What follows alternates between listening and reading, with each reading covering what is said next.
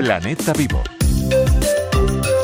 Hoy en Planeta Vivo nos fijamos en Pantera, una revista que se define por cultivar el amor por la naturaleza, la ecología y la preservación del medio ambiente.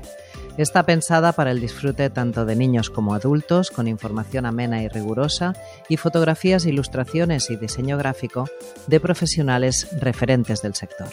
Se edita tres veces al año en papel y en digital, con números temáticos en catalán y castellano.